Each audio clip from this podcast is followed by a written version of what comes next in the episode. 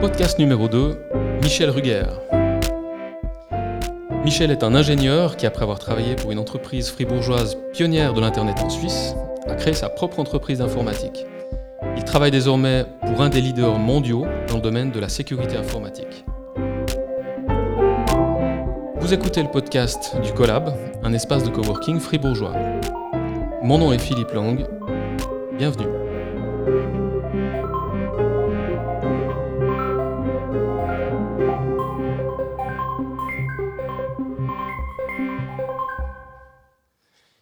Michel Ruger, bienvenue. Bonjour Philippe. Merci de, merci de prendre un petit peu de temps pour venir nous parler.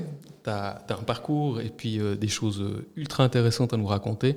Je me réjouis moi-même d'en apprendre certainement, puis de faire partager ça euh, aux membres du collab et puis euh, à tous ceux qui vont nous écouter. J'aime bien commencer un podcast en, sachant un petit peu qui on a comme invité. Est-ce que tu pourrais, Michel, commencer tout simplement par nous parler de, de ton enfance, de ta scolarité, de tes études, de tes passions. Tu nous parles de Michel Ruger. Tu viens de, tu viens de la ville de Fribourg, c'est juste? Je viens pas exactement de la ville de Fribourg, je viens de la commune de Marly, dans le canton de Fribourg, où j'ai passé euh, toute mon enfance et ma jeunesse. Et euh, ensuite, euh, j'ai eu l'occasion de faire des études d'électronique à l'école des métiers de Fribourg, une maturité professionnelle technique à Vevey. et ensuite, je suis directement rentré dans la vie professionnelle à Fribourg. Un point qu'on a en commun, on a appris l'électricité et l'électronique, mais je crois que ni l'un ni l'autre, on a pratiqué ça dans notre vie professionnelle, c'est juste. Hein. C'est juste, c'était un métier qui était vendu comme un métier d'avenir euh, dans, à la fin des années 80, début des années 90. Et euh, malheureusement, ben, le temps de finir les études, c'était un métier qui avait quasiment disparu. Euh, mais le software a pris le dessus. Hein. C'est ça. C'est pas le matériel, c'est le logiciel. Exactement l'informatique a pris le dessus sur, sur l'électronique proprement dit. Mhm. Euh, dans ton parcours, il y a, y a, un moment clé, je trouve, c'est quand tu quand as travaillé pour euh, cette entreprise euh, fribourgeoise que je connaissais très bien à l'époque, j'étais un de vos clients, MCNet, qui a été lancé par, par un visionnaire, on peut le dire, je crois, Pierre Emmer. Donc c'est l'entreprise MCNet, là, considérée comme le tout premier prestataire Internet grand public en Suisse. C'était des fribourgeois. Et toi, tu y étais. Euh, tu travaillais comme ingénieur chez MCNet. Tu peux nous raconter un peu cette, euh, cette période et puis nous parler peut-être de Pierre aussi? Oui, volontiers. C'est une expérience vraiment extraordinaire. C'est une chance que, que, Pierre euh, m'a donnée. donc Pierre Emer et Didier Bordon, qui était son, son, associé pour créer MCNet. C'était un projet en fait issu du centre SIM de Suisse occidentale, du CCSO, euh, qui a donné naissance à MCNet pour devenir le, premier provider de la région fribourgeoise. on était vraiment des pionniers. On en était au, temps, il faut s'imaginer, où quand on parlait d'Internet aux gens, ils disaient oui, Internet, vidéotexte, euh, euh, ça va durer trois ans et on, passera à autre chose après. En fait, c'était vraiment juste une période incroyable mhm. d'avoir pu vivre ça à la fin des, des, années 90. Il, a fallu attendre quand même 99 euh, à peu près pour que euh, on s'aperçoive que Internet était là et allait rester pour de nombreuses années. Mhm. Il y avait quelle ambiance euh, quand tu es arrivé chez MCNet Vous étiez déjà combien en fait dans l'entreprise quand tu es arrivé? C'était une quinzaine de personnes quinzaine. Et puis quand ça a été revendu plus tard à Via Network Via Network, a, repris euh, l'entreprise en 2001 à peu près. Euh, et il y avait à peu près 30-40 euh, personnes. 30-40 personnes. qui travaillaient dans tous les métiers de l'Internet en fait. Et donc vous, donc, vous, aviez, vous fournissiez des accès Internet hein, par modem analogique, modem ISDN. Je me souviens, j'avais testé la chose avec vous. Je, et, mais vous hébergiez aussi des sites Internet, vous réalisiez des sites internet, vous faisiez beaucoup de choses en fait. Vous n'étiez pas à l'époque, bon c'était tout neuf ce marché-là, vous n'étiez pas uniquement prestataire, hein, vous étiez aussi euh, fournisseur de services internet. Ah, absolument. On, faisait vraiment l'ensemble des, prestations qui gravitaient autour d'Internet, tant au niveau de la connexion que du contenu euh, et même de la formation. Puis ambiance euh, start-up, j'imagine, sur un marché tellement nouveau, ça bouge très vite, ça change, et puis je crois que Pierre Emer était une personnalité assez, assez vivante comme ça. Hein. Il était. Euh, C'était un personnage. Je me souviens d'un article qu'il y avait eu dans La Liberté où euh, le, titre de l'article c'était Monsieur Internet. Je crois que ce, ce, ce, qualificatif lui convenait vraiment très bien.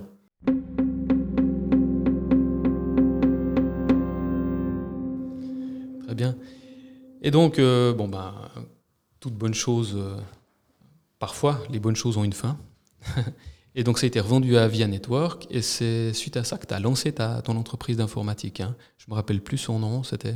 C'était l'entreprise Accessible. Voilà, Accessible. Que j'ai eu l'occasion de, fonder avec euh, Laurent Meuvely, euh, que j'ai rencontré en fait chez MCNet, qui est un, de mes collègues chez MCNet. Et euh, nous avons décidé de créer une entreprise dédiée dans le domaine de la sécurité pour les services Internet. Donc on voulait se focaliser dans ce domaine-là au début des années 2000, en fin 2001. On a créé cette entreprise. Et euh, c'est une aventure qui a, duré euh, plus de 12 ans. Euh, avec, Des employés, je pense, une, vraie entreprise. Hein, une vraie entreprise. On a démarré à deux, on a fini à plus de 15 personnes. Et, ça nous a permis d'explorer ce domaine et d'apprendre énormément de choses durant plus d'une douzaine d'années. Vous faisiez uniquement de la sécurité ou de l'informatique parfois euh, de manière plus générale? On faisait essentiellement de la sécurité et aussi euh, du développement d'applications euh, pour, le, pour le web. Mhm. D'accord. Et donc ensuite, bon, bah, fin de l'entreprise, voilà, et tu as travaillé ensuite pour une entreprise, la place fribourgeoise, pendant un certain temps, ce qui t'a ensuite amené à ton poste actuel. Tu peux nous en parler? Effectivement, l'entreprise accessible a été fusionnée avec un de ses plus grands partenaires qui est euh, Informatique Nexen. Donc, euh, j'ai ensuite accompagné euh, les clients d'Accessible pendant quatre ans au sein d'Informatique Nexen. Et en fait, c'était ce qui est intéressant de voir, c'est que dans tout ce parcours, il y a chaque fois un côté start-up et ensuite une fusion, une acquisition, et ensuite on redémarre et ainsi de suite. Donc, c'était la suite logique. Donc, tout s'est très bien passé.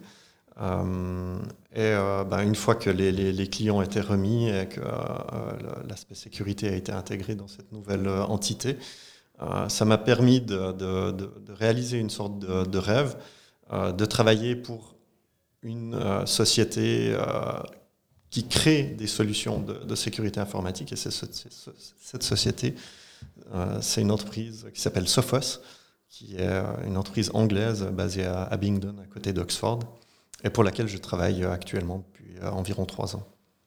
Tu dis entreprise anglaise, j'étais sûr que c'était des Américains, tu vois.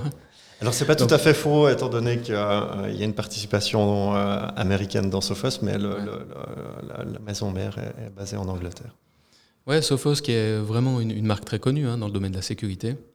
vous vendez à la fois du, matériel, des antennes Wi-Fi sécurisées, mais aussi des appliances pour des, des prestataires Internet, vous avez même une version gratuite de votre, de votre outil antivirus qu'on peut installer sur un PC. Enfin, c'est très très large le, la, palette de produits que vous vendez, hein, c'est juste L'objectif de, de Sophos, c'est de fournir des solutions de sécurité informatique complètes pour les entreprises. Donc, ça veut dire autant du, du logiciel anti-malware que euh, des passerelles, des, euh, euh, de la sécurité périmétrique, de la sécurité pour les euh, appareils mobiles, euh, et j'en passe. Donc c'est vraiment le but, c'est qu'on ait une console centralisée pour gérer l'ensemble de la sécurité informatique dans une entreprise.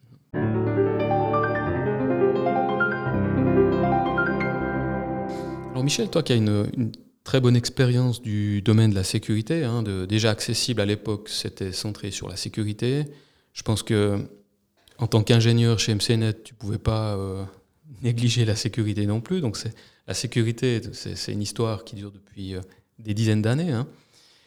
Quel regard tu portes sur l'évolution des, fraudes, des dangers euh, au fil des années? Depuis les années allez, 80, on a la chance d'avoir quelqu'un qui peut nous parler d'une histoire qui, de 40 ans. Quel regard tu portes sur l'évolution des problèmes de sécurité ou des solutions même de sécurité? C'est extrêmement intéressant. Euh, l'évolution de la technologie fait évoluer les fraudes. Euh, c'est-à-dire que chaque fois qu'il y a une nouveauté technologique, euh, des, gens malveillants vont s'en emparer et vont l'utiliser pour générer des revenus à, leur, bénéfice. Et bah, dans les années 80, on a vu l'apparition des cartes de crédit, on a commencé à copier les, les numéros de cartes de crédit, à faire justement de la fraude, donc au niveau de ces cartes de crédit. On, voit aussi que les, entreprises physiquement se protégeaient plus de manière uniquement basée sur la police ou des, organismes d'État, mais faisaient appel à des sociétés privées euh, de, surveillance. On a commencé à mettre de la vidéosurveillance euh, à, ce moment-là. Donc on évolue, hein. on évolue autant au, niveau des moyens de surveillance, des moyens de prévention, que euh, au niveau des techniques utilisées par les gens malveillants. Et si on fait un saut directement avec l'arrivée d'Internet, forcément, dès qu'il y a eu ces passerelles de communication, ce réseau international, assez rapidement, il y a des gens qui s'en sont emparés pour essayer de, détourner euh, des informations, des données, voire euh, des revenus euh, à leur profit. Est-ce que tu as l'impression quand tu, quand, tu fais quand tu refais l'histoire de, des problèmes de sécurité de ces X dernières années que notre société elle se fragilise un peu?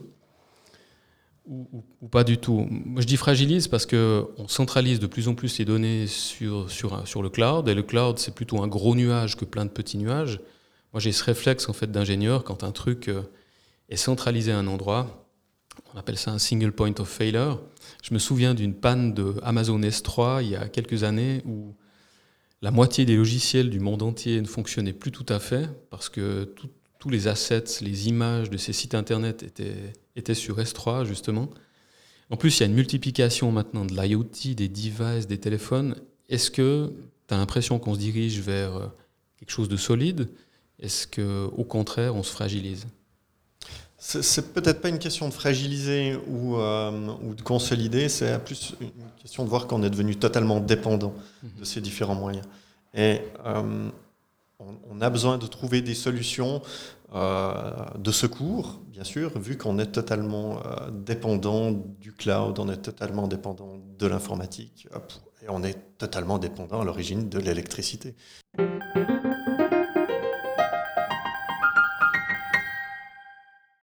Quoi va ressembler l'avenir, selon toi? Où est-ce qu'on va? J'en ai aucune idée. bien malin serait celui qui, pourrait le dire. Donc, euh, je n'ai pas du tout cette présomption-là.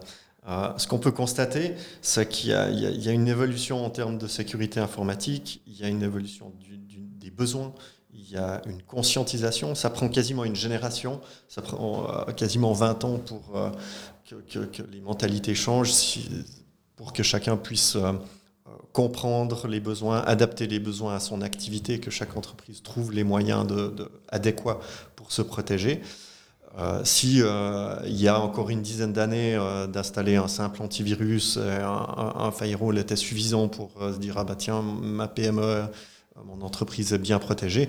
Actuellement, ce n'est clairement plus suffisant. On a besoin d'intelligence artificielle pour détecter des malwares qui sont devenus uniques, qui sont devenus des cibles créées par, par les, les, les hackers. Et euh, cette intelligence artificielle, ben, en fait, c'est un constat, c'est des machines qui surveillent des machines. C'est passionnant, non? C'est passionnant, mais ça veut dire qu'on est clairement passé à un niveau euh, euh, supérieur. C'est-à-dire qu'avant, on allait demander à des gens. Alors, il y a toujours l'humain hein, qui, qui, reste là derrière, mais c'était vraiment l'humain qui surveillait les, les, données de, l'entreprise, qui surveillait une anomalie. Il y avait quelques outils informatiques, des moyens technologiques qui aidaient l'humain à, surveiller et à sécuriser une entreprise. Maintenant, c'est clairement euh, l'intelligence artificielle, donc la machine, qui, euh, qui, qui, fait la surveillance d'autres machines. Et ça, je pense, c'est clairement une révolution. Et euh, forcément, on, on, est au début de ça. Ça fait environ trois ans qu'on est vraiment rentré dans cette ère où on a mis de l'intelligence artificielle dans la sécurité informatique. Et on, on, va poursuivre encore dans ce domaine-là pendant, pendant assez longtemps. Si tu avais trois conseils à donner aux personnes qui nous écoutent dans ton domaine de prédilection qui est la sécurité, ce serait?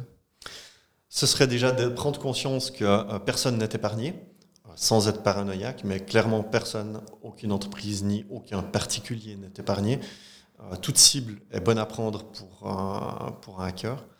Euh, parce que derrière une cible, il y a un revenu. Aussi, peut-être, ce qu'il faut dire, c'est qu'un paramètre qui est apparu ces, ces 5-10 dernières années, très important, c'est les crypto-monnaies, c'est la monnaie électronique, qui permet de générer des revenus en fait très facilement pour des mafias, pour des entités malveillantes. Et ça, c'est clairement en fait la monétisation de la sécurité informatique. Si on fait un petit retour en arrière, on était euh, à des problématiques de sécurité informatique euh, il y a une dizaine, une quinzaine d'années euh, où on parlait uniquement du vol hypothétique de données, donc de confidentialité. Maintenant, c'est clairement pour générer du revenu. Hein. C'est plus un hasard quand vous recevez un virus sur votre ordinateur, c'est que vous êtes une cible qui a été choisie.